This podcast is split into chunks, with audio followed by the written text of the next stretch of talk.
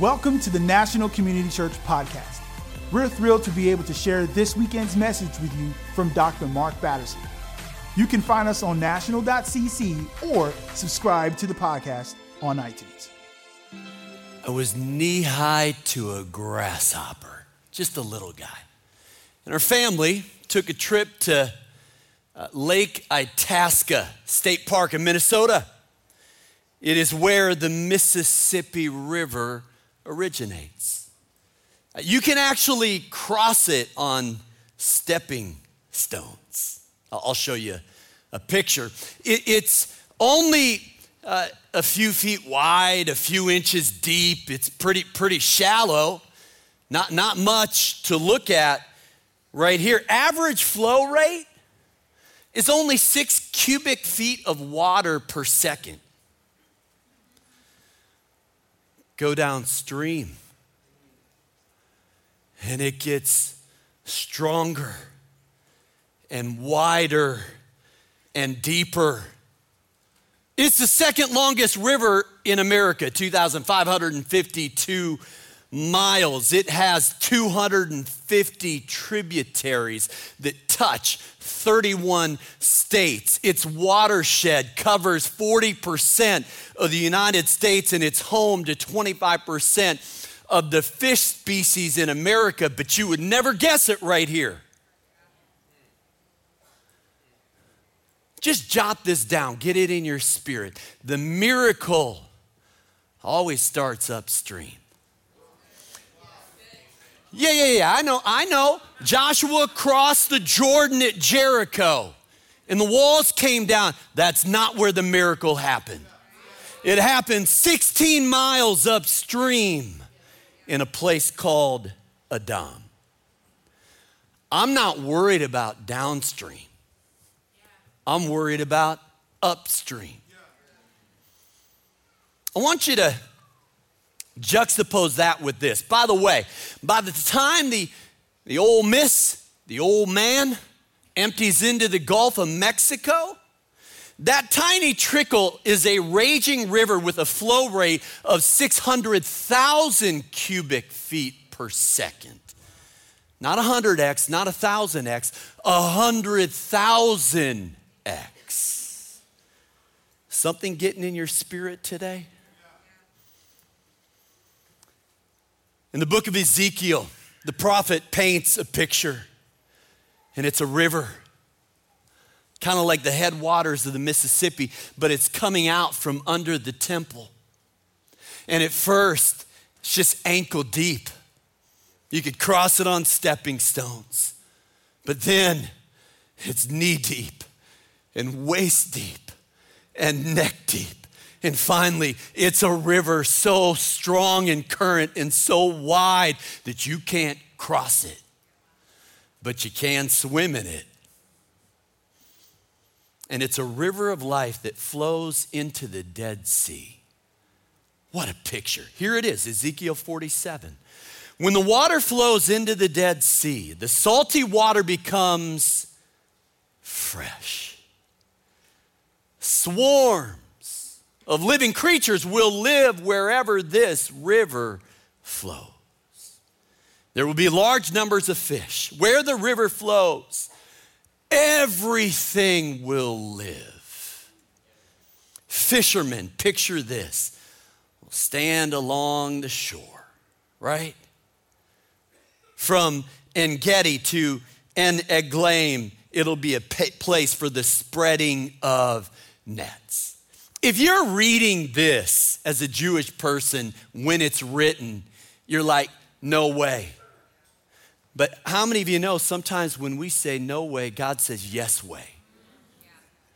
You see, the Dead Sea, it's the lowest elevation on earth. It's 1,292 feet below sea level.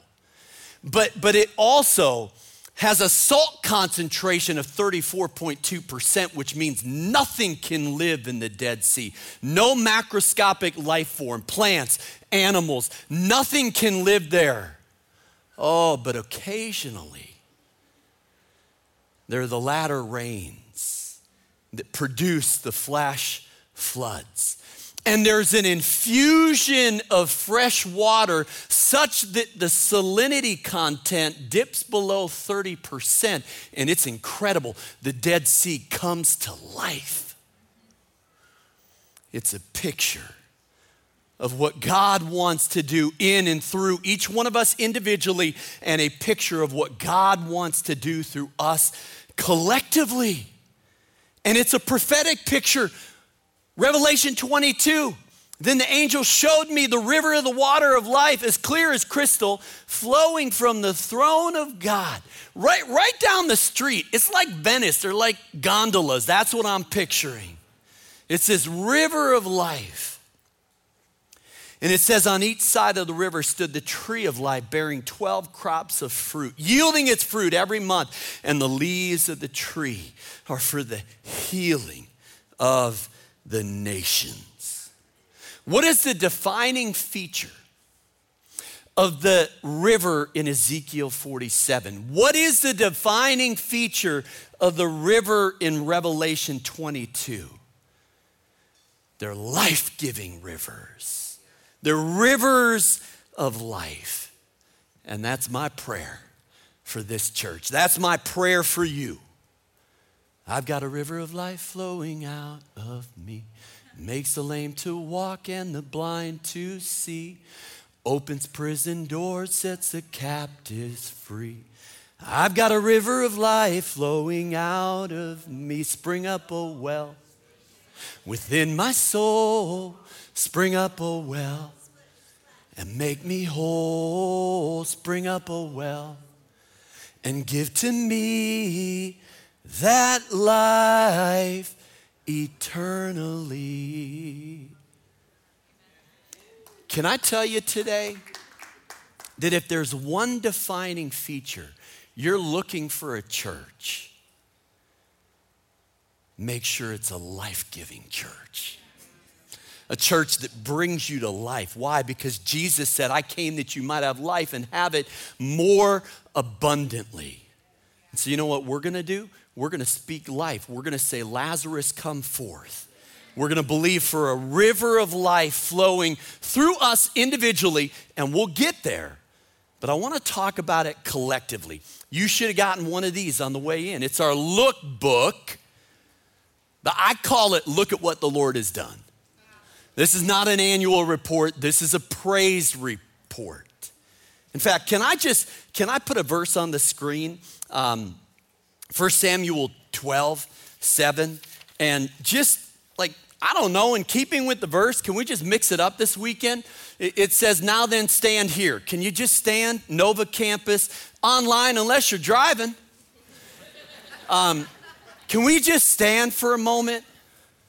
Because this is what I want to do this weekend. Because don't, please hear this faith for the future is a function of God's faithfulness in the past. So, in order to look forward, you have to look backward. And I, I love what Samuel does here. It, it is his farewell speech. He says, Now then, stand here because I am going to confront you with evidence before the Lord as to all the righteous acts performed by the Lord for you and your ancestors. Are you ready to be confronted today? All right, then take your seat. Here we go. Now, listen, there are a lot of numbers in here, but please hear me. Every number has a name, every name has a story, and every story matters to God. In 1996, this church was a trickle. Our flow rate was about 25 people per Sunday. Are you tracking with me? Look at what the Lord has done. Every single week, in so many different ways, not just the weekend. We're not a church It's about just coming on Sunday. It's about living out our faith Monday to Friday. It's about our small groups. It's about our DC Dream Center. It's about our mission family around the world.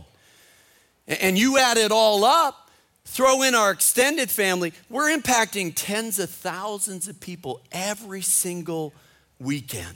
Now, you're going to find a little letter in here uh, from me. Would you read it? Um, And I'm not going to read it to you, but what, what we do every year is we come up with a strategic plan. It's a StratOps platform, and it's called our Win Wheel. Win stand for, for what's important now. And we try to discern, Lord, how, where is the Spirit moving? What, what's really important right now? I'll tell you what, three things bless the Lord, bless the city, and bless the nations. That's who we are, that's what we're about, and that's what we're gonna talk about for just a minute. It starts with bless the Lord. Bless the Lord, oh my soul, that is all that is within me. Bless the Lord. Our horizontal ministry is a function of our vertical ministry. Your first ministry is to the Lord. God, we give you our full attention and our full affection. We seek you first because you're our first love. We're hungry for more of you. Bless the Lord. The Lord gave us a promise a couple of years ago. He said, if this church will be a house of prayer for all nations, I'll turn it into a house of healing, a house of miracles, a house of dreams. Prayer is how we write history before it happens. Prayer is how we turn this city upside. Can I extend an open invitation to our house of prayer? It sets the tone, it sets the table. This is who we are and what we're about. I just, I feel like, and I said it opening night of a revival, but I want to come back to it. I spent a lot of time on my knees just saying, Lord, give me promises, give me pictures, give me words. Because I do not, life is too short and this is too important to blow smoke. And the Lord just impressed two postures. Now, can I just say something? Do, do, we take positions on things? Well, uh, of course. And we don't just have opinions, we have biblical convictions. But what you'll find is that this is a church that's very intentional about standing in the gap as peacemakers, grace givers, truth tellers, and tone setters. In other words, this is a church where the posture that we strike allows us to take a position on things.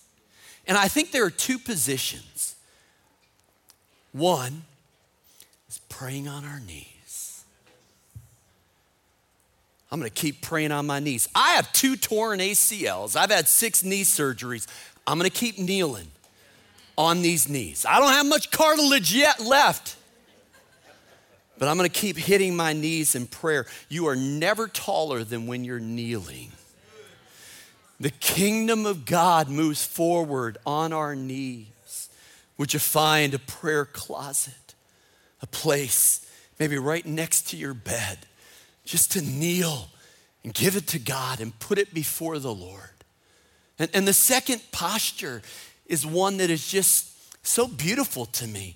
We're going to pray on our knees and we're going to worship on tiptoes. And this has biblical precedent. It's Isaiah 6 3. In the year that King Uzziah died, I saw the Lord high and exalted, seated on his throne. And the seraphim were singing, Holy, holy, holy. Strongest emphatic use in the Hebrew language, not just a superlative, called a super superlative. God is thrice holy. Holy, holy, holy. But that prayer was recited with legs together. And this is kind of funny. In Jewish tradition, they believed that angels had one fused leg. So they would pray it like this they would literally take an angelic posture. But wait, there's more. Then they would go on their tiptoes. And I don't know if that's like, well, this is as tall as you can get, right? And as close as you can get to heaven. I don't know what it is, but to me, it's about living our lives with holy anticipation. And, and when you worship, when there's a rising tide of worship, it just it shifts the atmosphere. Something happens. Mm. I, I don't do yoga, so this is not an illustration I should use. So I beg forgiveness in advance, but am I right that there are power poses? Am I power poses? And I think I gathered that maybe they go by a lot of different names. But there's the cobra pose, which I am not going to even attempt. I'm not going to attempt the Wonder Woman either, nor the downward facing dog, because I don't know how to. I think there are a lot of us who are trying to live in victory. We're trying to follow Jesus. But we don't realize it starts with posture, the posture of the heart. But the posture of the heart so often follows the posture of the body. There are two power poses. One is praying on our knees, the other is worshiping on tiptoes. Can I get an amen right there? Like, just imagine a church that just keeps praying on its knees and keeps worshiping on its tiptoes. Listen, God is gonna show up and show off. Bless the Lord. Can we talk about that second one? Bless the city. We're not trying to build a church, we're dreaming bigger than that. We are trying to bless a city to the third and fourth generation, and it happens to be the nation's capital. We are here for such a time as this, such a place as this. Yes, even 2024. Yes, even in an election year. We need to be right where we are doing what we're doing. Now, how do we bless the city? Well, I mean, there's a lot of different ways. Can I first of all say thank you for giving last year $487,000 to our common fund? Like, this is as close to Acts 2 as you can get. Like, we're gonna sell what we have, and then we're gonna give to those who have a greater need than we do. And you inspire me. Like, have a million dollars that then we can meet needs in our Nova community, in our DC community. But, but then we're the hands and feet of Jesus. I just want to take a moment to celebrate Pastor Ernest and Louise and others who work at the DC Dream Center. Come on. You can't not love Pastor Ernest. Can I suggest that in 2017, a trickle in Ward 7 started flowing? It's a place where hope becomes habit we said we can't change every statistic, we can't do everything, but we're gonna do something. And we're gonna go after our kids. We're gonna go after the next generation and believe that God, you have a, a dream for them. And here we are just a few years later. Do you know that we operate 64 different programs through that DC Dream Center? It is a river of life to this city. Thank you, Jesus. And, and I'll just say this we, we have a core conviction that the church belongs in the middle of the marketplace. A church that stays within its four walls isn't a church at all. We, we want to be in the middle of the action and uh, loving outside our walls. And, and, but you know what, what's so fun is that we've created a marketplace. And so here we are gathering in DC at the Capital Turnaround which we own and operate. But, but we thought, what if we created an event venue, a place where we could bless our city? And, and do, do you know, I'm gonna tell you two things because it's a double blessing, it's a double bottom line. It's not about the money, never has been, never will be. Although I will say, praise God for more than 100 events that we hosted that revenue streamed $1,258,195. Do you know that that's more than twice our annual budget 20 years ago? I went back and looked at it. The floor. You, you think, you see the ceiling? The ceiling is becoming the new floor. Greater things have yet to come. What is the Lord doing? If God has done this in 28 years, what's next? What is going to happen in the next 5, 10, 20 years? And here's what I love. We gifted 137,950 to schools and community organizations who maybe couldn't afford it and we said, "Come on." And we, uh, we gifted 152,000, uh, 850 to like minded nonprofits. IJM, World Vision, you want to do a day of prayer? Come on. It's on us.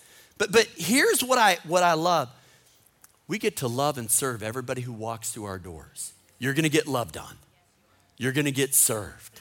And, and, and the best is yet to come. There's a sit down restaurant over here. There's a mixed use marketplace. There's a piece of property with a block of frontage on the 695 expressway. God's vision for this church is bigger than ours. He doesn't entrust that to us. But you know what that means? We're gonna have to stay on our knees in prayer and on tiptoes in worship. Let me talk for a minute about bless the nations. I, I, and this church is like the United Nations.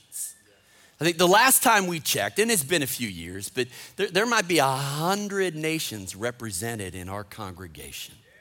I know our, our extended family online, shout out, maybe put in the chat where you're, where you're from.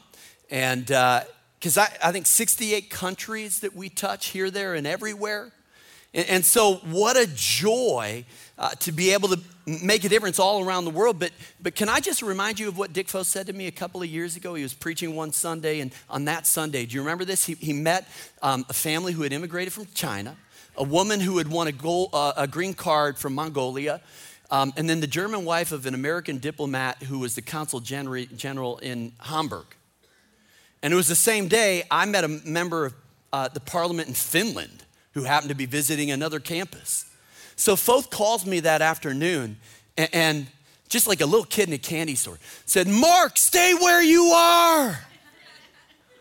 You can reach the nations and we're doing it.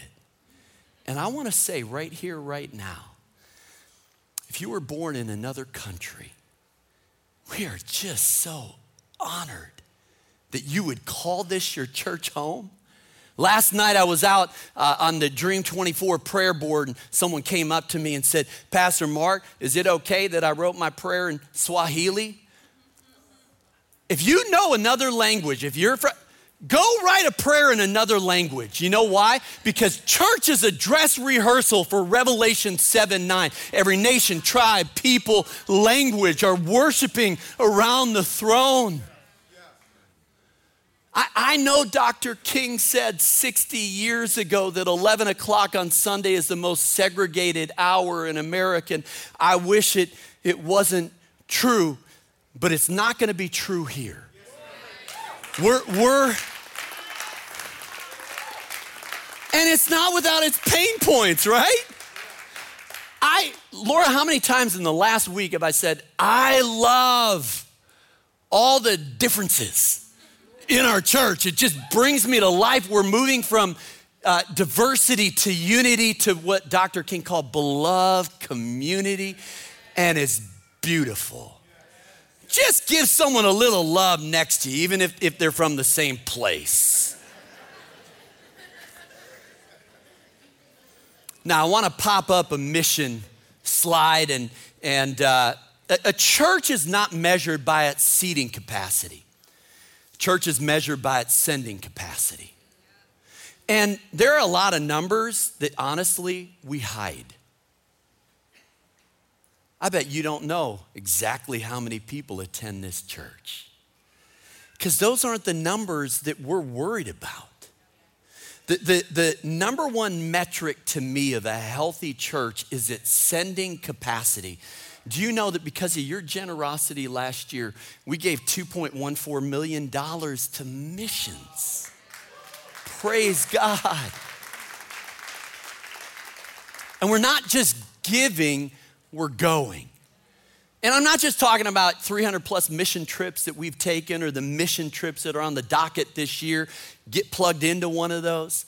Um, let, let me just take this opportunity, and, and I don't know where he might be this morning, but Pastor Stefan and Celeste formerly served as our youth pastors. Wave at me if, if I can find you somewhere. Um, yeah, there. Yes, yep, right over there. And and you served our youth. In fact, um, our mission camp. Uh, initiated as you served and got a vision for blessing our city and and now you're back as our mission pastor and we just want to say welcome back home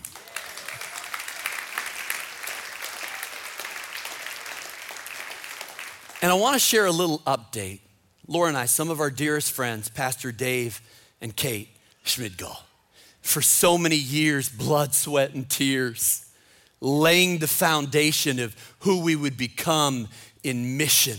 We, we caught up for dinner a couple of weeks ago, and do you know that they just spent six weeks in Ukraine? Because it was a year ago in a house of prayer that Pastor Rudy, Family of Christ Ministries, was here. And you, you can't show up here without walking away with a blessing. And we just felt like this is someone we want to be in relationship with. And then they're serving and loving people on the front lines in a war torn country. And, and, we got to make a six digit investment in that ministry, just loving people, leading people to the hope that is Jesus Christ. Praise God. Your generosity is a river of life. Well, Pastor Mark, this isn't what I expected on the last day of revival. Me neither.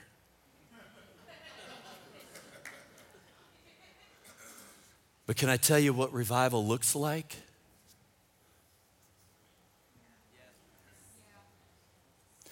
Revival is there a river of life flowing through a church with thousands of tributaries that bring life wherever they go, that give life, that speak life to those around them. And then there's just this one little quote on the second page. And I just, just point that out because it's, it's pretty special to me. What joy some churches start in heaven, said William Bell Riley. They keep heaven happy all the time. That's my prayer for this church. Well, how, how, do we, how do we keep heaven happy? Well, let me, let me count the ways, right? When you care for widows and orphans, the Bible calls it pure religion. When you wash feet like Jesus, I think it puts a smile on the Heavenly Father's face. When you act justly and love mercy and walk humbly, you keep heaven happy. When one sinner repents, the angels in heaven rejoice. When you start tapping your God given potential and use your time, talent, and treasure to serve God, it keeps heaven happy. But I, I make no bones about this. I'm believing for a rising tide of worship at National Community Church. So, Pastor Mark, does that mean we're going to sing more songs? I, I don't know. I'm, I'm talking because singing is what we do with our voices, worship is what we do with our hearts. What, I, what I'm praying for is a heart transplant. The Bible talks about this. With, a heart that breaks for the things that break the heart of God, a heart that beats for the things that the heart of God beats for. Humble hearts, hungry hearts. Hearts that just want to keep heaven happy all the time. That's where I just want to invite our worship team to come. Because we got to respond with some praise. Whatever you don't turn into praise turns into pride. We don't take any credit for anything in this book. Jesus said, I will build my church. And he's delivering on that promise, and we get to be part of it.